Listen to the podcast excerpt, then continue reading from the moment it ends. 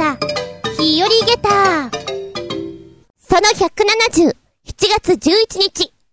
本日、ショートショートショートショートでお届けいたします。あれ、ショート多くない？まあ、そんな気持ち？ああ、またしても代行続きでバタバタでございます。申し訳ない。しばしお付き合いくださいませ。お相手私。今日、普通にうろうろしていたら、ねえ、先生ちょっと落ち着きなよ、生徒ちゃんに言われちゃいました。あつみじゅん。あれ？私、全然落ち着いてますけど？どうぞよろしくお願いします。この番組は、ちょあへよ .com のご協力へて放送しております。昔からよく言われるんだよね。なんか焦ってるよねって。この行動がどっしりしてないらしいんですよ。だからそう言われがちなんですけど、動き方の癖っていうのかな。これも、もう治らないだろうなとは思ってる。まあ、笑えるのは 小さな子供にそれを言われているおばちゃんですかねあは。話はコロリと変わりまして、昨日、バイクで帰るときに、パッと見たら、自転車に乗ってるあんちゃんがいた。このあんちゃん、ぐんぐん漕いでるわけなんだけども、手放し運転なんですよね。おやま、手放し、バランスとってお上手なことをと思って見てるわけなんだけど、なんでその運転の仕方してるのかなって楽なのかな？あれ。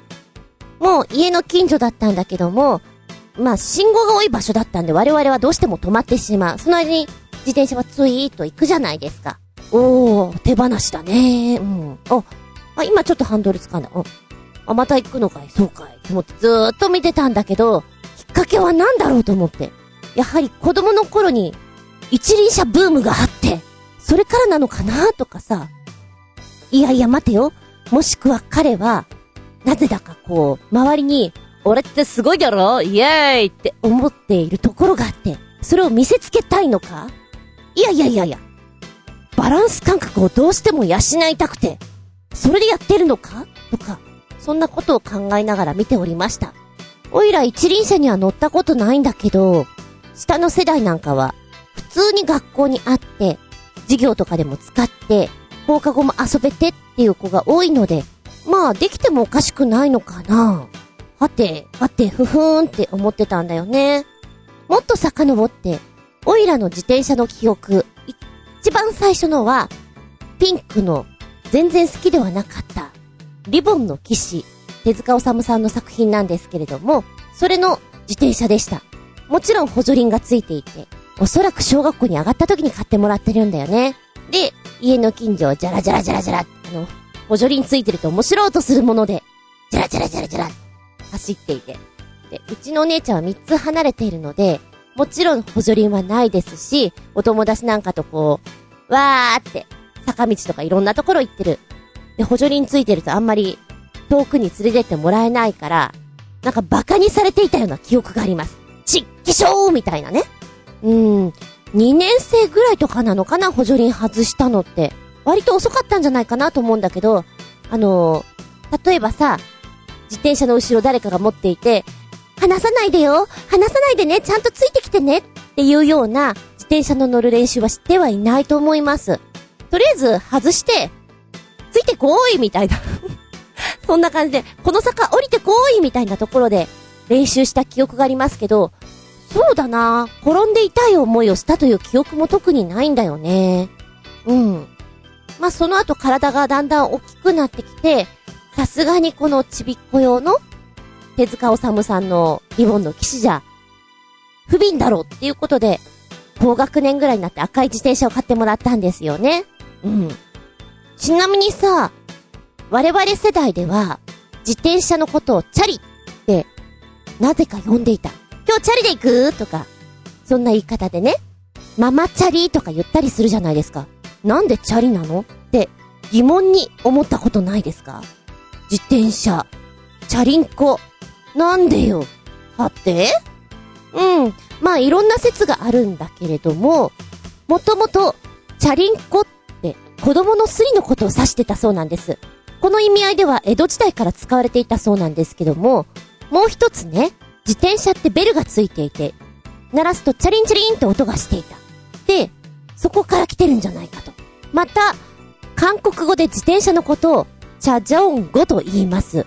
もうちょい遡って、自転車とは言わずに、自輪車と言っていた時があって、この言い方が、チャリュンコ。チャリュンコと言ってたんですって。チャリュンコ。あら、チャリンコに音似てません？こっから来てんじゃないかな？とか。んで、一番最初に、子供のスリのことをチャリンコって言ってた。っていうお話があるじゃないですか。で、戦後、間もなく、本当に子供のスリが多かった時に、自転車に乗った子供たちがバーッとスリをしていた。警察官が、そのチャリンコまでそんな感じでよく叫んでたんですって。まあ、意味的には、その、自転車に乗ったスリの子供を待てーってことなんだけどね。省略したら、自転車に乗った子供イコール、チャリンコみたいな。そんな意味合いだったのかな？たまげたことに、ネット上で、なんで自転車のことをチャリンコって呼ぶんですか？っていう質問を投げかけてる方が多いということ。すっげえなーと思った。まあ、疑問に思うっていうことは私、いいなって思う。で、回答してる方も様々じゃない？中には細かい方がいて、あの、この質問は、ここ、知恵袋だけでもすでに21回出されておりまして、これまでの回答を見るには、チャリンコ語源を検索してください。ほほー、出てるねーってちょっと面白くなっちゃった。うん。で、チャリっていう言葉、音には、ふざけたという意味合いも込められてるそうなので、ピンポン使い方には十分に気をつけてねってとこだろうか。チャリで広げていくと、チャリゲもみあげのことだそうです。それから歌舞伎で滑稽な場面をチャリバと言ったり、おどけた声のチャリ声、おどけた女をチャリメとかお茶目なんていう風に言ったりします。そして、冒頭で言いました。子供のスリ、かっぱらいのことをチャリンコなんていう風に言って、そうさな。大人が使うには、ちょいと、うーん、恥ずかしい言葉なのかな？なんて思っちゃったりもしましたね。知らず知らず使ってるところもありますので、気をつけよう。日常のふっとしたことを疑問に思うって、私とっても大事なことだなと思うんだよね。張り合いが出てくる？そうすると。なのでみんなも、あれ？なんだろう？そう思いながら生活してみると、きっと楽しいよ。なんてな？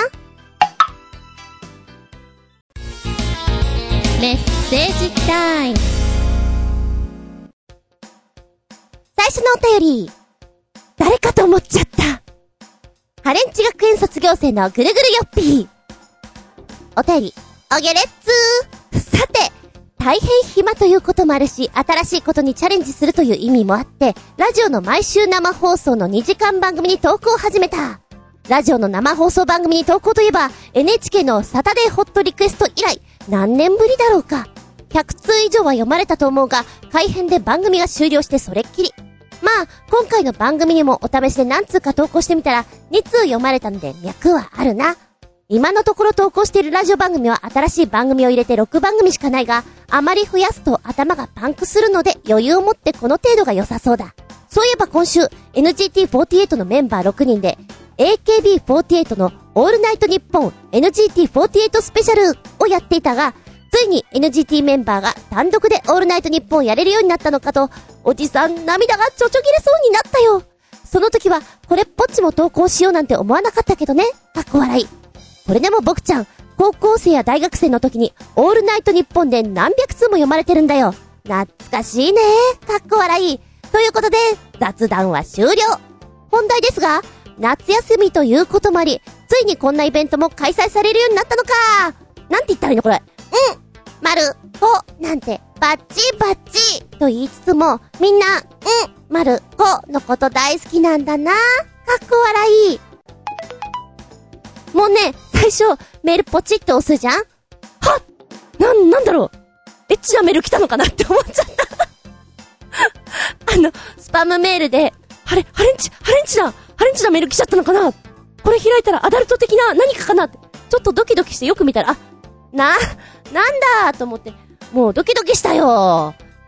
どうですか？目の調子は、痛いの痛いの収まった？それとも痛みにちょっと慣れてきた？心地よくなってきた？はい。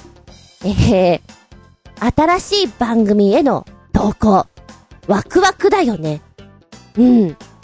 どういう感じなのかなって、こう、まださ、ふわふわってしたところに、ボールをポンと投げたら、あれ？いい感じで波打ってくるんじゃん？これは面白い手応えでござる。じゃあもうちょっと投げてみようかな、みたいなさ。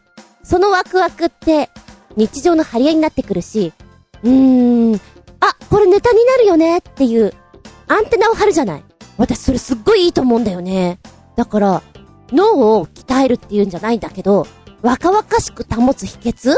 老いない秘訣？老いない秘訣ってなんだそりゃ。ボケない秘訣か。そして、皆さんそういう、ラジオ投稿とかもっとすればいいんじゃないかなって思う。他番組とか聞いてて、ああ、この人いつも読まれてるけど頭いいよなとかうまいよなって思う人いっぱいいるじゃないですか。ねえ、だから、私はこれすごくいいと思う。あとやっぱり番組をやっていてリアクションあるっていうのは、パーソナリティさんそれからスタッフさんすごく嬉しいと思うので、続けてあげてください。でもそれだけいっぱい読まれてるから、送ったネタとかってどっかに保管してたりはしてないんでしょ？もう、その時その時に投げたものは、よしこれで終了って感じなんでしょ？かっこいいね。私、何でも取っとく方なんで、きっとそういうのって、いや、これはちょっと取っとかなきゃな、思って片付けられなくなると思います。きっとそれでパソコンがパンパンになるとか、うーん、一番最初だったらやっぱり、はがきですか？ファックス？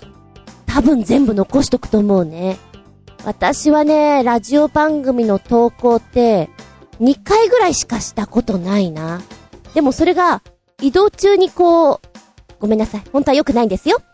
聞いていて、あ、面白いと思って、送りたいなと思って送ったの。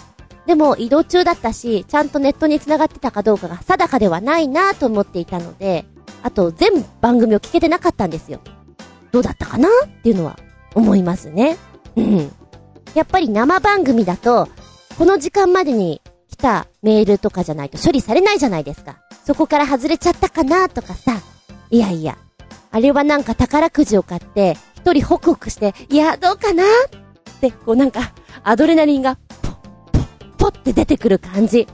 いや、ほんとね、あの、やってみると違いますよ。うん、聞くだけのと参加するのとでは、おすすめです。なんか気に入った番組とかあったらぜひやってみてくださいよ。そして、NGT48 のオールナイトニッポン単独でっていうのは、嬉しいねそっからだもんね。なんか、帯でさ、自分たちのチーム名の番組があるっていうのは、やっぱ、やっぱ違うよ。モチベーションガッと上がるよ。ああ、やっとここまで来たんだねっていうのは、そのモチベーションのまんま、さらに大きな一歩、踏み出せたらいいですな。はい、そして、本題のこのネタ、まずはポチリと押してみようか。えー、ん？あれ？何これ？はい、タイトル。うんこ先生カレーとかやりすぎ。イベント、うんこ漢字ドリル、たけーる、なんじゃタウン、集まれ、うんこ漢字タウン開催。えー、どうした？どうしたこれ？えー、以前教えていただきました、うんこ漢字ドリル、皆さんはご覧になりましたか？本屋さんでちらほら見ることできますよ。テンション上がりますよ。ばっかだなと思って。おすすめは、1年をご覧くださいませ。そして3、4年ぐらいをご覧になってから6年を見ると楽しいです。バラエティよくね。うん。えー話題のうんこ漢字ドリルの大型リアルイベントなんですが、その名も、うんこ漢字ドリルとなんじゃタウン集まれ、うんこ漢字タウン。ということでして、夏休みの期間、7月20日木曜日から8月31日木曜日までやっております。えっと、こんなこと書いてある。ブリブリ遊んで学べる。アトラクションやコラボフードなど盛りだくさん。なんとなくこのコラボフードって受けるんですけど、うわー、来たー。これは来たー。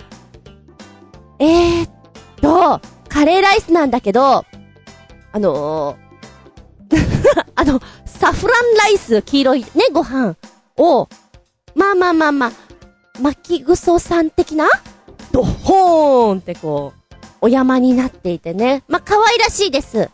美味しくて可愛いコラボフード、うんこ先生の甘口カレーライス、980円。これぞまさしくやりおったというほかないメニューでしょうと。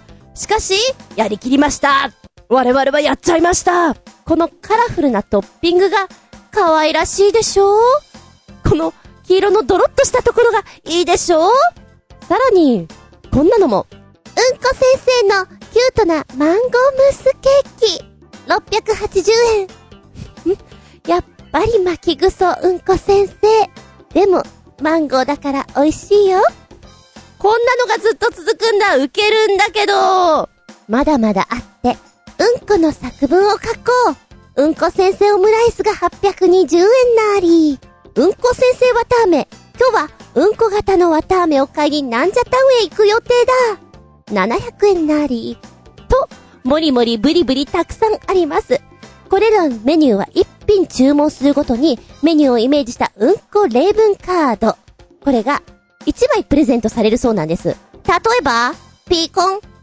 兄が綿飴を両手に2つずつ持ったままうんこをしている。兄が綿飴を両手に2つずつ持ったままうんこをしている。バカだな。まあもちろんこの持つという漢字を練習しようねってことなんだよ。ねえ。でも、盛り上がるなまあ、子供たちに、うんこ先生の食べたいとか、うんこ先生の甘口カレーライスって言ってもらいたいからこのイベント作っちゃったよみたいなところなんでしょうか。ははー。で、アトラクションももりもり。うんこ、英雄伝。うんこ学習、ん？うんこ漢字学習アトラクション。私さ、一応女子じゃん？今だけでも何回うんこうんこと言いましたかっていうぐらいうんこって言ってるね。まあいいんだけど、このうんこ漢字学習アトラクションうんこ英雄伝は、その名前も相当のパワー型ですが、内容はちゃんと漢字学習をメインに置いております。内容はナンジャタウンに出現したうんこドラゴンを倒すために、うんこ城へ向かい、うんこの書に正解を記入して、うんこドラゴンをめがけてうんこを発射するというもの。あの、若干お母様方顔をしかめ面になっちゃうかな？大丈夫かな？まあ、でも、一応、お勉強と絡めてきてるから、あの、お堅いお母様、母上様は、絶対に連れてってくれません。お父様に、お願いしてください。でも、あの、コミカルなお家だったら家族みんなで楽しめると思います。あー、これすごいな絵が巻きぐそくんの絵が、ドン、ドン、ドン、ドン、ドン、5つ載っています。その横に、うんこで作った五重塔が、ついに完成した。完成の性を漢字で書いてね、みたいになってて。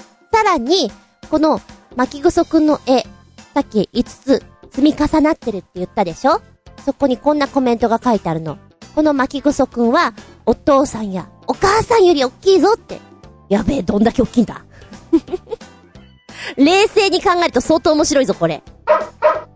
また、フォトスポットがありまして、このフォトスポットは、うんこ漢字ドリルの例文なんかがモチーフにされていて、ちょっと面白くなっております。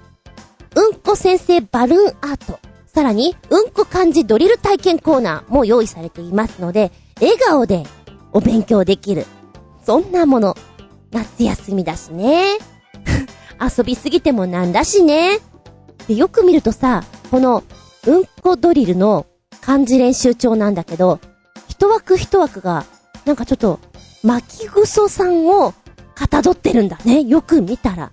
へえ、面白いわ、これ。さらに、このうんこ漢字ドリル初となるイベント限定グッズも用意しまして、まさかの漢字ドリルからの限定グッズの登場となったので、皆さんどうですか？盛り上がってますか？イエーイってところでやってるんでしょう。例題。なんでしょう？もうなんか、微笑ましすぎて、顔がニヤニヤしちゃいます。えー、さらに例文に必ず指定の漢字とうんこを使用することという縛りがあった、うんこ漢字ドリルとなんじゃタウンのうんこ例文コンテストなんかもあって、えー、これを公式ホームページの応募フォーム、もしくはなんじゃタウンの園内からの応募箱の方から投稿ができます。グランプリには図書カード5万円分とか、なんじゃパスポートなんかがプレゼントされるという、うんこ尽くし、うんこ先生、うんこ感じ取れる万歳面白いと思います、これ。私も子供がいたらこういうイベントとか、笑顔で連れてきたいね。いないけど。さあ、例文、三つ言いますよ。一番、うんこを使った様々な遊びを紹介します。遊ぶという漢字、読み方を練習しよう。2番、やたらとうんこが落ちている遊園地だ。3番、さて、今日はうんこに色を塗って遊ぶとするか。遊ばねえよ。絶対そんな遊びしねえよっていうのが面白くて、絵もなんかシュールで楽しいですよ。そうね、なんじゃタウンって同時にいろんなイベントもやっているので、なんかちょっと楽しそうなんだけどな子供ばっかで恥ずかしいかな一歩引かなくても大丈夫です。他のイベントもある。さらに、私の好きな餃子だけっていうのもありなので、300円持って、チャリーンと入園料払って入ってみてごらんなさいよ。夏休みだとどうしてもちびっこ多くなっちゃうんだけども、十分デートとかにももってこいだと思いますよ。割と楽しめます。私はおすすめしたいな。夏休みに、いかがですか？なんじゃタウンで、うんこまみれ、もりもり行ってみよう。ブリブリ行ってみよう。子供の頃さ、私本当に猫が好きで、ペットショップに行くのがとっても好きでした。まあ、子供の頃と言わず、中学もそうだし、高校もそうだし、大学の頃も暇さえれば、割と行ってたのね、こういうショップに。いいな、可愛いな、元気もらえたな、と思って。ある時、まあ、一緒に芝居やってた男の子こうやって連れてって、ここ好きなんだよねって言ったら、なんかペットショップってかわいそうだよね。なんか見てられないな、的なことを言ってて、え、そういう感覚なんだってちょっとびっくりした記憶があるんですよ。でも、今自分に置き換えると確かに、いろいろ考えてしまうことがあってね。もしも売れなかったらどうなんだろう大きくなっちゃったらどうなんだろうでもこの子たちずっとゲージの中にいるんだなとか、いろいろ考えると、あ、言ってたことがやっと分かったなと思って、可愛いだけじゃないんだなって、本当に思って、うん。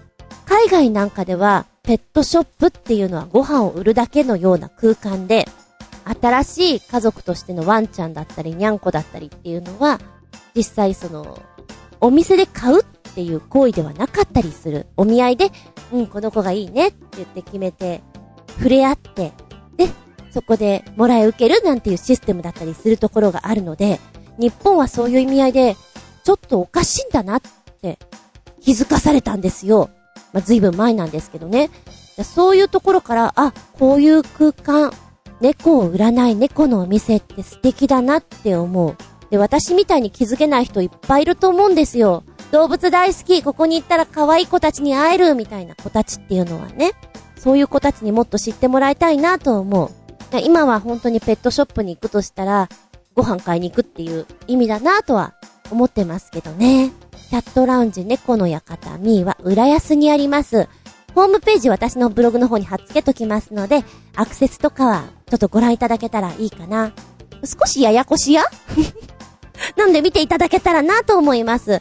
さらにもう一丁7月14日から30日、写真展、猫の12体、勝手にポージングというこちらの写真展なんですけれども、今回は11人の写真家さんが出てきております。お時間は平日12時から19時、土日祝日11時から18時、最終日は17時までということです。あーとですね、うん、あの、今、ご案内はがきを見てるんですけれども、白茶のにゃんこさんがぐーって体伸ばしていて、ちょっとでっぷりしてるんですよ。かわいい。模様が素敵。この子、92%は白猫だよねあとは、茶色がちょちょいっとあって、ポイント使いがとてもいいじゃないですか、可愛らしい。でね、あの、公園自体が、お店が色々あって楽しいので、ギャラリー行って、高円寺ふらりとするの、いいんじゃないかしら。とても気さくに見られるね、ギャラリーです。さらに高円寺は小さなお店がいっぱいあって雑貨店とかもあるので、意外に帽子屋さんが多い。帽子好きなんだよね、おいら。欲しい反対側です、帽子屋さんとか。小さなお店は。でも、ここ可愛いなと思って入って、よし、これだと思って値段見ると、ぶったまげるよ 結構、おーって思うのがあるから。そんな、たまげた空間も、楽しいかな？にゃんこも多い街なんだよ。えー、猫の館、ミースト、ギャラリー、キア、いずれもブログの方を貼っつけとくのでご覧くださいませ。コージアトワクさん、なかなかお忙しいようでございますね。体壊さないように。なんか久しぶりだけれども、あの、なんかやるたんびにね、こうやってメールとかメッセージとかいただけると、あ、嬉しいなって思います。お体壊さないように、頑張ってください。ありがとうございました。元気でソング、やる気でソング。お便り、新潟県のヘナチョコヨッピーくんより、おつー元気が出るかはわかんないが、美しいヘビメタルシリーズ第4弾。世にも稀な、男装女性ヘビーメタルバンド、イグジストトレイスのご紹介。女装している男性ヘビーメタルバンドってのはちょくちょく見かけるが、おじさんはそういうのはパスだな。かっこ、ただ単に気色悪いから、さあ、笑い。このドリームライダーって曲はなかなかいいじゃないの。ってことで、弾いてまいりました。ドリームライダー。えー、約4分の曲になっております。男装なんですね。へー。確かにね、男性の格好してるんですよ。あ、でも全員じゃないですよ。女性の格好してる方もいます。女性の格好っていうか女性なんですけど、女性らしい、えー、ギターボーカルの方は、ミコさん。この方はダンスはしていないんですけども、他の人は、そういういでたちでやっています。で、そうね、まず目を閉じて聴いていただきたいなと思う。曲だけを、激しさもあるんだけど、飛び跳ねすぎていないから、あ、ヘビーメタルとして、こちらのバンドの曲はとても聴きやすいと思いました。んで、メンバーを見るとね、皆さん、お綺麗です。うん、そもそもこのバンド名が、下上層、エグジストトレイス、5人からなるメンバー。バックのロックジェンヌって、なんかちょっと響きが面白いね、ロックジェンヌ。男性バンドには引けを取らない、激しく力強いサウンド、そして女性ならではの繊細さが共存したエモーショナルな楽曲が魅力ですよ、ということで、えライブにおいても性別を超越した熱量と妖艶さを合わせ持っていってって書いてある。そうだね、女性独特の線の細さ、なおかつ、男性にはない中性的な感じ。っていうのがよく出ているなぁと思って。もうまさに王子様的な雰囲気っていうのはよく持っているんじゃないかなと思います。あ あの、口ピアスいっぱいしてる人？なんかバンドには必ずこういうキャラの人いるね。これご飯、ご飯食べるときどうなのかなって本当にそういうことを考えてしまいます。パッと見たときに、ホストクラブの写真にしか見えないんですけど、曲を聴くととてもいいなと思えるので、そのギャップを楽しんでいただけたらなと思います。で、別に私はこの人たちがダンスをしていようが、女性のまんまだろうと、そんなに気にはしないんですけど、まあ、きっと、こういうスタイルっていうことが一つの個性になるじゃないですか。だからそこの取っかかりでは、お客様が好きな人はね、引っかかってくる。引っかかるって言うとあれだな。えー、っと、引き寄せられてくる。言葉って難しい。そんな感じなので、好き好きは出ると思います。でも曲としてとてもいいなって思いますよ。サビのメロディーがとっても好き。そして、ボーカルジョーさんの、なんか歌い出しは低めなんだけど、やっぱり高音に上がってくるとこの女性らしさ。で、サビのところでは本当にもう、あ、女性だなっていう声の使い方するんだけど、そこが非常にいいなっ、きやすいなっていう声だなと思ってます。で、さらに、歌詞。まあ私のブログに貼っつけとくんで、それも途中からちょっと見ながら聞いていただけたら、さらにわかりやすいかな。確かにミュージックビデオだからパフォーマンスも見てもらいたいなって思う反面、見ちゃうと、なんかその映像がさ、印象的だからそっちが入ってきちゃうので、曲を素直にこう、入りにくいんじゃないかなと思って。でも、歌い方、英語歌詞が多いんだけれども、そういうところ聞きにくいなとは思うんだけれども、かっこよく歌ってるし、旅のところ、すごくいいな。私好きだな。君の過去、未来、誰にも捕まえられない。カモン、ドリームライダー。狙い続けるのさ。永遠に君のあるべき場所。なんかいいじゃん。こういうの好きだよ、私。そうね。声は女性だけど、本当に男性みたいだね。男性みたいなんだけど、荒々しさとかはさ、やっぱり、線が細い分、ちょっと、ガラスみたいな感じがして、私は、好みにもよると思いますけど、いいなって思います。うん。ボーカル・ジョーの、この声が、最初、あ、ちょっと低めなのかな？って思ったら、高音になってくると、いい声してる。私はこの高音の響いた時の声がすごく好きです。もしよかった聞いてみてください。そうですな美しいヘビメタルシリーズ第4弾。いいんじゃないですか？とても美しいです。あの、ビフォーアフターじゃないんだけど、女性の時の姿も本当に見てみたいなって思う。綺麗だろうな、みんな。綺麗っていうよりすごく可愛らしい顔。でも、それを想像させちゃダメなのかな？このバンドは。なんてね。はい。え本日は一曲ですけど、メッセージありがとうございました。ドリームこの番組は、ちょあへよ .com のご協力へて放送しております。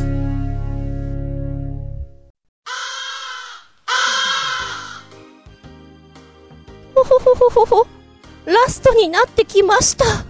短くてごめん。ショート、ショート、ショート、ショートだから。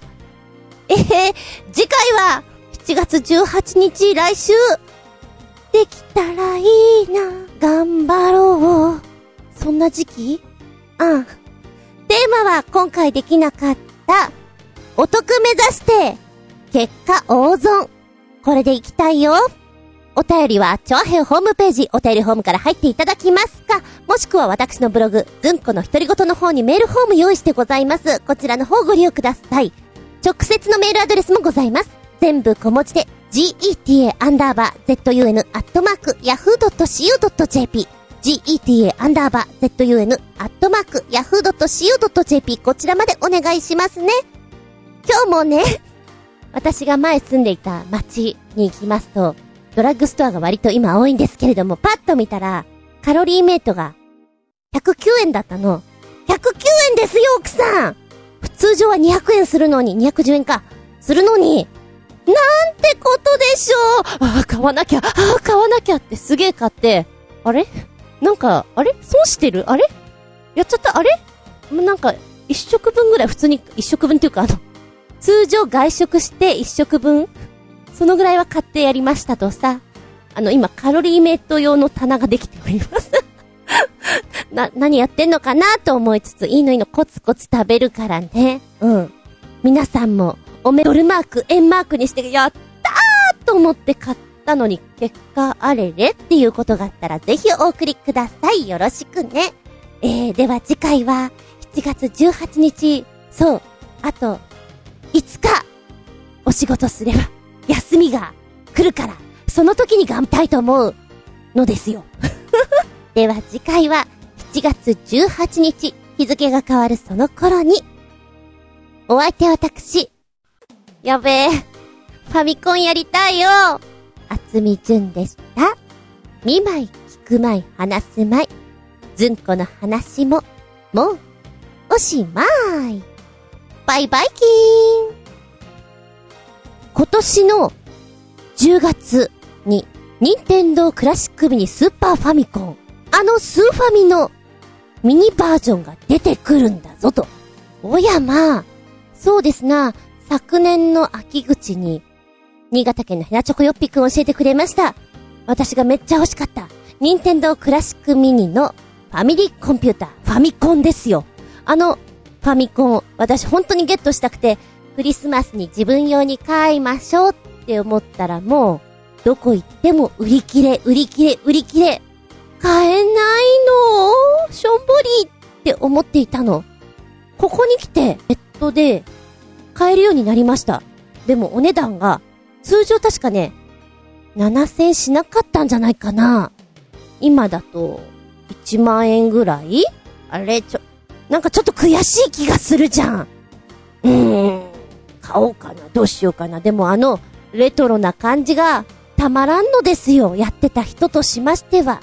で、今度、秋口に出ますのは、スーファミのミニバージョン。ただし、ただしよ、前回作ったファミコンのミニサイズ、コントローラーもちっちゃかったです。あれ？ちょっと使いづらいね。やっちゃった？あは？っていうのもあったらしいんです。今回は、コントローラーは、えー、当時のサイズのままということなんですって。で、コントローラーも2個付属しているので買ったらすぐに2人で遊べるよっていう、あれ？前は違ったの？そういうことなの。で、今写真見るとコントローラーだけでかくてなんか変な感じするんだけど、21タイトル入っています。私ね、スーファミは持ってなかったんですよ。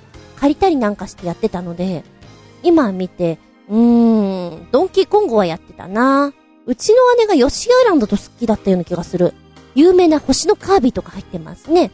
あ、ゴエモンゴエモンはでも、あれ？なんか、カード、ピ、あれ？なんか、ファミコンとスーファミの間になんかもう一個あったよねカード入れるやつ。あの辺でなかった？ゴエモン。ごめんね、同じ世代じゃないとわかんないね。